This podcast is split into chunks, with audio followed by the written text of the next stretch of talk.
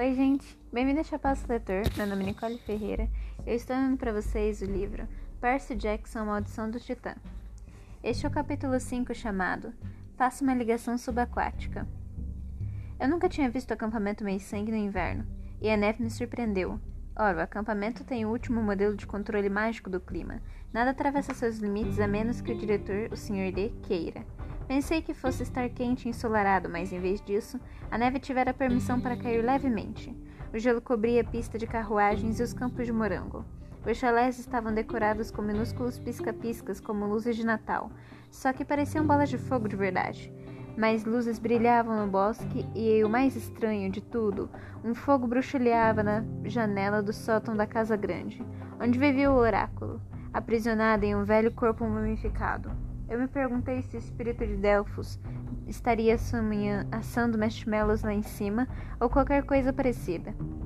Uau! exclamou Nico descendo da van. Aquilo é uma parede de escalada? É, respondi. Por que tem lava descendo por ela? Um pequeno desafio extra. Venha, vou apresentá-la a Kiron. Zoe você já conhece. Conheço Kiron, disse Zoe, rigidamente. Diz a ele que estaremos no chalé 8. Caçadoras, segui-me. Vou indicar o caminho, ofereceu-se Groffer. Conhecemos o caminho.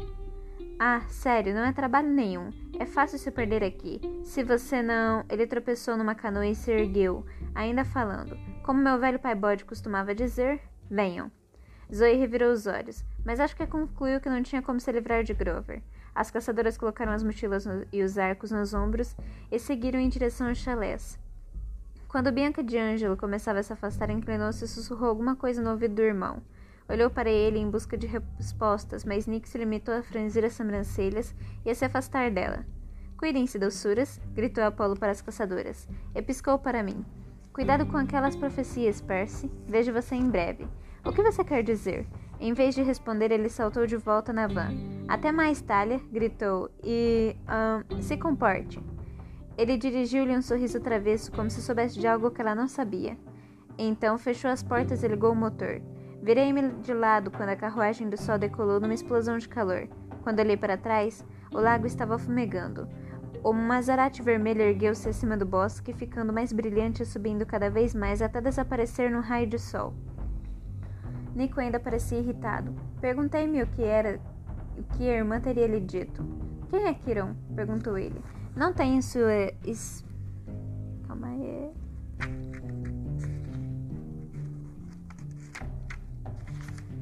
Não tenho sua ex. Não, sou diretor de atividades, respondi. Ele é bem. Você vai ver. Se essas caçadoras não gostam dele, resmungou Nico, isso já é muito bom para mim. Vamos. A segunda coisa que me surpreendeu no acampamento era quanto estava vazio. Bem, eu sabia que a maior parte dos meus sangues só treinavam durante o verão. Apenas os que ficam o ano todo estariam ali. Aqueles que não tinham casa para onde ir ou que seriam excessivamente atacados por monstros se saíssem. Mas tampouco parecíamos parecer que estes eram muitos. Avistei Charles Brickendorf, do chalé de Festo, alimentando a forja de, do lado de fora do arsenal do acampamento. Os irmãos Stowe, Travis e Connor, do chalé 11, do chalé de Hermes, forçavam os cadeados de uma loja de acampamentos. Alguns garotos do chalé de Ares estavam em uma guerra de bolas de neve com as ninfas dos bosques, à margem da floresta. Isso era tudo. Nem mesmo minha antiga rival do chalé de Ares, Clarice, parecia estar por ali. A casa grande estava decorada com fileiras de bolas de fogo, vermelhas e amarelas, que aqueciam a varanda, mas aparentemente não ateavam fogo em nada. Lá dentro, as chamas crepitavam na lareira. O ar, o ar cheirava chocolate quente. O senhor D, diretor do acampamento, e Kiron estavam jogando cartas tranquilamente no salão. A barba castanha de Kiron estava mais peluda por causa do inverno, e os cabelos cacheados pareciam um pouco mais compridos. Ele não estava se passando por um professor este ano, então acho que eu podia se dar ao luxo de ser casual. Vestia um suéter felpudo com estampa de marca de patas e tinha no colo um cobertor que quase ocultava por completo a sua cadeira de rodas. Ele sorriu quando nos viu. Percy, Talia, e esse deve ser Nico D'Angelo, apresentei. Ele e a irmã são meio sangues. Kiron deu um suspiro de alívio. Vocês tiveram sucesso então. Bem, seu sorriso desapareceu. Qual o problema? E onde está Annabeth? Ah, puxa, disse o Sr. D numa voz entediada. Mais um perdido? Tentei não prestar atenção ao Sr. D, mas era difícil ignorá-lo em seu conjunto de estampa de leopardo, leopardo laranja neon e os tênis de corrida roxos, como se o Sr. D tivesse corrido em um único dia de sua vida imortal. Uma guirlanda de ouro dourado estava caída sobre de lado em sua cabeleira negra cacheada, o que devia significar que ele havia ganhado a última partida. O que quer dizer? perguntou Talia. Quem mais está perdido? Nesse exato momento, Graver entrou trotando na sala sorrindo feito louco. Ele tinha um olho roxo e linhas vermelhas no rosto que pareciam mar a marca de uma bofetada. As caçadoras estão todas acomodadas. Kiron franziu o senho. As caçadoras, é? Vejo que temos muito que conversar. Ele olhou para Nico. Grover, talvez você devesse levar nosso jovem amigo para o gabinete e lhe mostrar nosso filme de orientação. Mas. Ah, sim, certo, senhor. Filme de orientação? perguntou Nico. A classificação é livre para todas as idades, porque Bianca é um pouco rigorosa. É livre, sim, respondeu Grover. Legal. Feliz, Nico seguiu para fora da sala. Agora, disse Kiron a Talia e a mim, talvez fosse bom vocês se, sentar, vocês se sentarem e nos contarem toda a história. Quando terminamos, Kiron voltou-se para o Sr. D. Devemos começar uma busca por Annabeth imediatamente. Eu vou. Talia e eu dissemos ao mesmo tempo. O Sr. D fungou. Claro que não. Talia e eu começamos a contestar, mas o Sr. D ergueu a mão. Seus olhos exibiam aquele fogo púrpuro de fúria, que em geral significava que alguma coisa ruim divina iria acontecer se não calássemos a boca. Pelo que vocês me contaram, ficamos no 0 a 0 nessa brincadeira. Lamentavelmente perdemos Anibel. Anabeth, corrigi. Ela estava no acampamento desde os sete anos, e até hoje o senhor fingia não saber seu nome. Sim, sim, disse ele, e você conseguiu um garantia irritante para substituí-la. Portanto, não vejo nenhum benefício em arriscar outros meios-sangues num resgate ridículo. A possibilidade de que essa menina Anne esteja morta é muito grande. Eu queria estrangular o Sr. D. Não era justo Zeus tê-lo mandado se desintoxicar como diretor do acampamento por cem anos. O objetivo era que fosse uma punição para o mau comportamento do Sr. D no Olimpo, mas acabará sendo uma punição para todos nós. Annabeth pode estar viva, argumentou o Sr. Quiron, mas eu podia ver que ele estava se esforçando para, mostrar, para se mostrar otimista. Ele havia praticamente criado Annabeth aqueles anos todos em que ela fora campista de tempo integral antes dela fazer uma segunda tentativa de morar com o pai e a madrasta. Ela é muito inteligente. Se, se nossos inimigos estão com ela, Annabeth vai ganhar tempo. Talvez ela até mesmo de cooperar com eles. Isso mesmo, disse Talia. Luke iria querer viva e iria querê-la viva. Nesse caso, disse o Sr. D, receio que ela tenha de, de ser esperto bastante para escapar sozinha. Eu me levantei. Percy. O tom de Kiron era cheio de advertências. No fundo da mente eu sabia que o Sr. D não era ninguém, não era alguém com quem você quisesse se meter. Mesmo que fosse um garoto com transtorno de déficit de atenção e hiperatividade como eu. Ele não ia dar moleza, mas eu estava tão furioso que não me importava. O senhor fica feliz por perder outro campista. Soltei. Ficaria feliz se todos nós desaparecêssemos. O senhor D reprimiu um bocejo. O que foi que disse? É, grunhi, só porque o senhor foi enviado para cá como punição, não tem de ser um idiota preguiçoso. É a sua civilização também. O senhor podia tentar ajudar um pouquinho. Por um segundo não se ouviu outro som que não fosse o crepitar do fogo.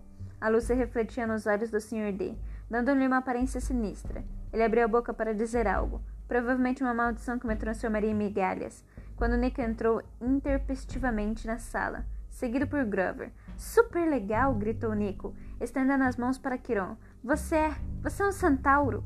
Kiron se conseguiu dar um sorriso nervoso. Sim, Sr. D'Angelo. Embora eu prefira me manter na forma humana nesta cadeira de rodas, nós. Hum, nos. Um, primeiros encontros. E uau! Ele olhou para o Sr. D. Você é o cara do vinho? Não acredito. O Sr. D tirou os olhos de mim e lançou a Nico um olhar de aversão. Cara do vinho? Dionísio, não é? Ah, uau! Tenho sua estatueta. Minha estatueta. Do meu jogo de mitomagia. E uma carta holográfica também. E mesmo você tendo apenas uns 500 pontos de ataque e todos pensando que você é o pior das cartas de deuses, eu acho seus poderes o máximo, de verdade. Ah, Sr. D parecia perplexo, verdadeiramente perplexo, e é provável que isso tenha salvado minha vida. Bem, isso é gratificante. Percy, disse Kiron mais que depressa. Você e Talia desçam para os chalés. Informe aos campistas que vamos ter jogo de captura de bandeira amanhã ao anoitecer. Captura da bandeira? Perguntei. Mas não temos muitos. É uma tradição, disse Quirão. Uma disputa amistosa sempre que as caçadoras nos visitam. É, murmurou Talia. Aposto que vai ser mesmo amistosa. Quiron virou a cabeça bruscamente para o Sr. D, que ainda estava de testa franzida enquanto Nico falava sobre quantos pontos de defesa todos os deuses tinham em seu jogo. Vão agora, disse-nos Quiron. Ah, ok, concordou Talia. Venha, Percy. Ela me arrastou da casa grande antes que Dionísio pudesse lembrar que queria me matar. Você já está na lista negra de Ares, lembrou-me Talia enquanto caminhávamos até os chalés. Precisa de outro inimigo mortal? Ela estava certa. No primeiro verão como campista, me envolverá numa luta com Ares, e agora ele, todos, ele e todos os seus filhos queriam me matar. Eu não precisava deixar Dionísio furioso também. Desculpe, disse eu, não consegui evitar, era tão injusto. Ela parou perto do arsenal e olhou ao longo do vale, na direção do topo da colina meio sangue. Seu pinheiro ainda estava lá, o velocino de ouro brilhando no galho mais baixo. A magia da árvore ainda protegia os limites do acampamento, mas não usava mais o espírito de Talia como força. Percy, tudo é injusto, murmurou Talia. Às vezes eu queria. Ela não terminou, mas sua voz estava tão triste que senti pena. Com os cabelos negros desfiados e as roupas funk também pretas, um velho sobretudo de lã parecia uma espécie de corvo gigante, completamente deslocada na paisagem branca. Vamos trazer a Annabeth de volta, prometi. Só não sei ainda como. Preciso descobrir que. Primeiro descobrir que Luke estava perdido, disse ela. Agora, Annabeth, não pense assim. Você tem razão, ela endireitou o corpo. Vamos encontrar uma maneira. Adiante, na quadra de basquete, algumas caçadoras treinavam arremesso. Uma delas discutia com um garoto de chalé de Ares.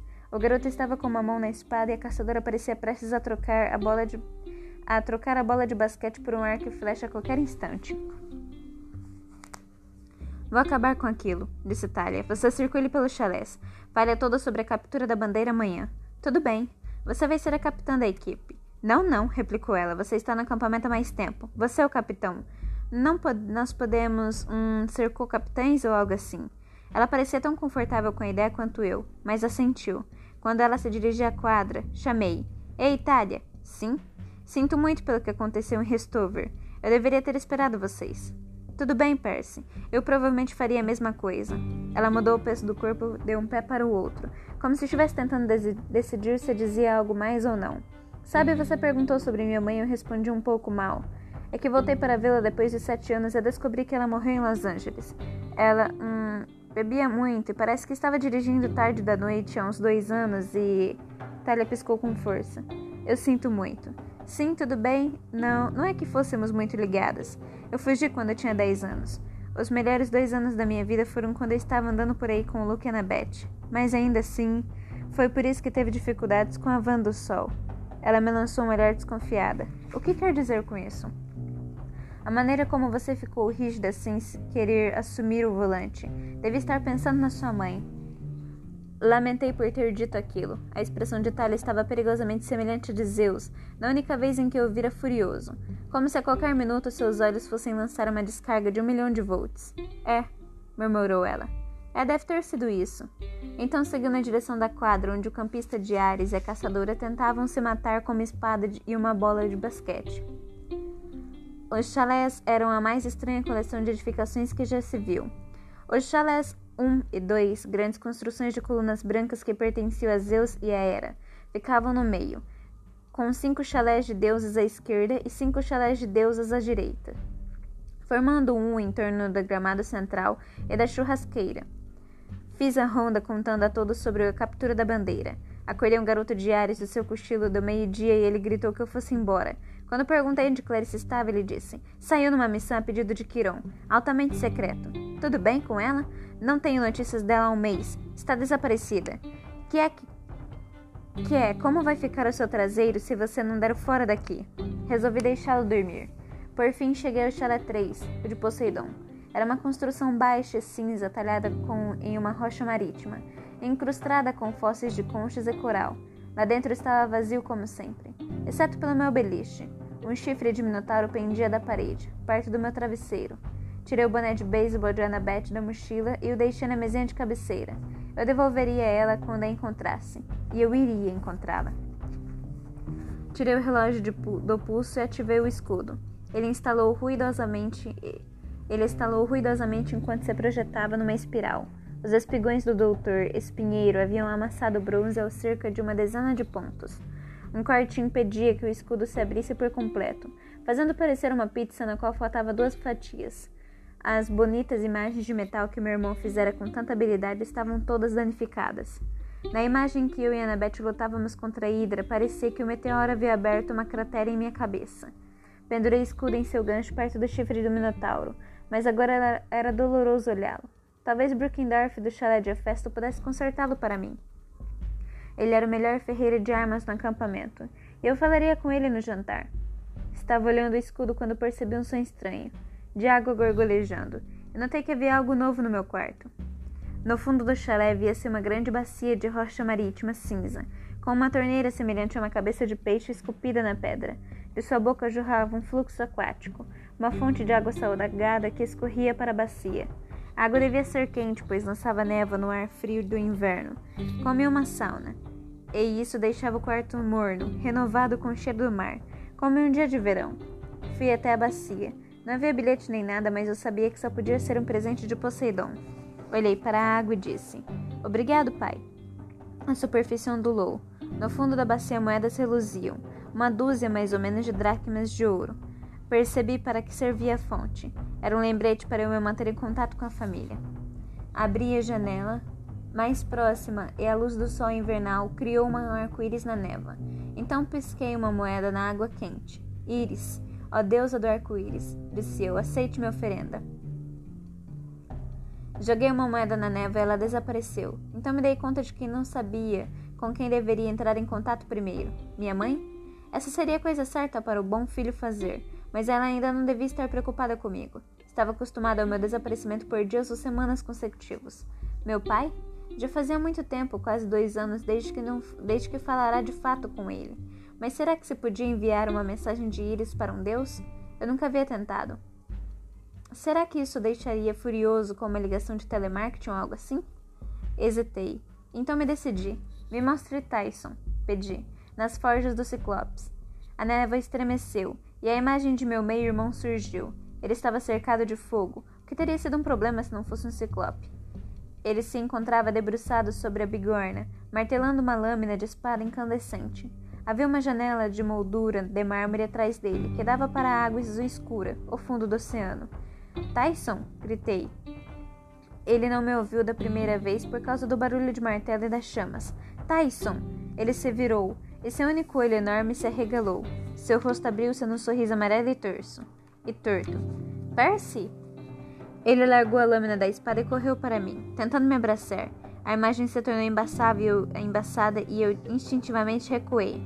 Tyson é uma imagem de arco-íris. Eu não estou aqui de verdade. Ah, ele voltou a ficar visível. Parecia constrangido. Ah, eu sabia disso, claro. Como você está? Perguntei. Que tal o emprego? Seu olho se iluminou. Estou adorando o trabalho. Olhe, ele pegou a lâmina quente da espada com as mãos nuas. Foi eu que fiz. É muito legal. Escrevi meu nome nela, bem aqui. Impressionante. Ouça, você fala com papai com frequência? O sorriso de Tyson desapareceu. Não muito. Papai vive ocupado. Ele está preocupado com a guerra. O que quer dizer com isso? Tyson suspirou. Enfiou a lâmina da espada pela janela, onde ele fez uma nuvem de bolhas ferventes. Quando Tyson a trouxe de volta, o metal estava frio. Velhos espíritos marítimos estão criando problemas. Egeu, oceano, esses caras. Eu sabia por alto de, do que ele estava falando. Ele se referia aos imortais que governavam os oceanos nos tempos dos titãs, antes que os olimpianos tomassem o poder. O fato de estarem de volta agora, com o titã Cronos e seus aliados ganhando força, não era nada bom. Tem alguma coisa que eu possa fazer? Perguntei. Tilson sacudiu a cabeça chateado. Estamos armando as sereias. Até amanhã vamos, vão precisar de mais mil espadas. Ele olhou para a lâmina de sua espada e suspirou. Os velhos espíritos estão protegendo o barco malvado. O Princesa Andrômeda? Perguntei. O barco de Luke? É. Fazem com que seja difícil encontrá-lo. Pegam-no das tempestades do papai. Caso contrário, ele o despedaçaria. Despedaçá-lo seria bom. Tyson se animou como se tivesse acabado de lhe ocorrer outro pensamento. Annabeth, ela está aí? Ah, bem, meu coração me pareceu uma bola de boliche. Tyson achava que Annabeth era a melhor coisa do mundo depois de manteiga de amendoim. E ele amava manteiga de amendoim. Não tive coragem de lhe dizer que ela estava desaparecida. Ele começaria a chorar tanto que provavelmente apagaria todas aquelas chamas. Bem, não, ela não está aqui agora. Cumprimente-a por mim. Ele sorriu radiante. Meus cumprimentos para Annabeth. Ok, tentei fazer um nó na garganta. Farei isso. E Percy, não se preocupe com o navio mal. Ele vai embora. O que quer dizer? Canal no Panamá. Bem longe. Franzi a testa. Por que Luke levaria seu navio de cruzeiro infestado de demônios para lá? A última vez em que o tínhamos visto, ele estava navegando ao longo, do, ao longo da costa leste, recrutando meios-sangues e treinando seu exército monstruoso. Muito bem, disse, sentindo-me inseguro. Isso é bom, eu acho. Nas forjas, uma voz masculina gritou algo que não pude entender, e Tisson se encolheu. Preciso voltar ao trabalho. O patrão vai ficar uma fera. Boa sorte, irmão. Ok, diga ao papai. Mas antes que eu pudesse terminar, a visão tornou-se mais tremulante e desapareceu. Eu estava novamente sozinho em meu chalé, sentindo-me mais solitário agora do que antes. Sentei-me, totalmente infeliz no jantar daquela noite. Certo, a comida estava excelente, como sempre. Não se pode errar com churrasco, pizza e copos de refrigerante, que nunca ficam vazios. Os archotes e os braseiros mantinham um pavilhão ao ar livre e quente, mas todos tínhamos de sentar com os, com os companheiros de chalé o que significava que eu estava sozinho na mesa de Poseidon. Regras do acampamento. Pelo menos os chalés de Hefesto, Ares e Hermes tinham cada um umas poucas pessoas. Nico sentou-se com os irmãos Stouls, pois novos campistas eram sempre colocados no chalé de Hermes, se seu pai limpiano fosse desconhecido. Os irmãos Stoll pareciam estar tentando convencer Nico de que poker era um jogo muito melhor do que mitomagia. Torci para que Nico não tivesse dinheiro para perder. A única mesa que parecia estar se divertindo de verdade era de Artemis. As caçadoras bebiam, comiam e riam como uma família numerosa e feliz. Zoe ocupava a cabeceira, como se fosse a mãe. Ela não ria tanto quanto as outras, mas de tempos em tempos abria um sorriso. Sua fita prateada de tenente brilhava nas tranças negras de seu cabelo. Pensei que ela ficava muito mais simpática quando sorria. Bianca de Angelo parecia estar se divertindo muito. Tentava aprender queda de braço com a garota grandona que provocará uma briga com o garoto de Ares na quadra de basquete. A garota maior a vencia sempre, mas Bianca não parecia se importar. Quando terminamos de comer, Quirón fez o costumeiro brinde aos deuses e deu formalmente as boas-vindas aos caçadores de Artemis. Os aplausos foram bastante desanimados. Então ele anunciou o jogo amistoso de captura da bandeira para a noite seguinte, o que teve uma recepção muito melhor. Depois disso, voltamos para todos para os nossos chalés no precoce toque de recolher de inverno. Eu estava exausto, o que significava que eu adormeci facilmente. Essa foi a parte boa. A ruim foi que tive um pesadelo, e mesmo para os meus padrões, foi impressionante. Annabeth estava numa encosta escura em volta na neblina. Ambiente, era, o ambiente era muito parecido com o mundo inferior, pois imediatamente senti claustrofobia e não consegui ver o céu lá em cima. Apenas uma escuridão próxima e pesada, como se estivesse em uma caverna. Annabeth lutava para subir a colina. Antigas colunas gregas de mármore negro, quebradas, espalhavam-se à sua volta, como se algo houvesse causado uma explosão de um edifício enorme. Espinheiro? gritou Annabeth. Cadê você? Por que me trouxe aqui? Ela escalou uma área coberta por destroços, deu uma parede e chegou no alto da colina. Annabeth arquejou.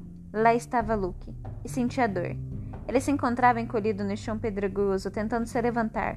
A escuridão parecia ser mais densa ao redor dele. O nevoeiro espiralando, faminto. Suas roupas estavam em farrapos e seu rosto arranhado e encharcado de suor. Annabeth? Ele chamou. Me ajude, por favor.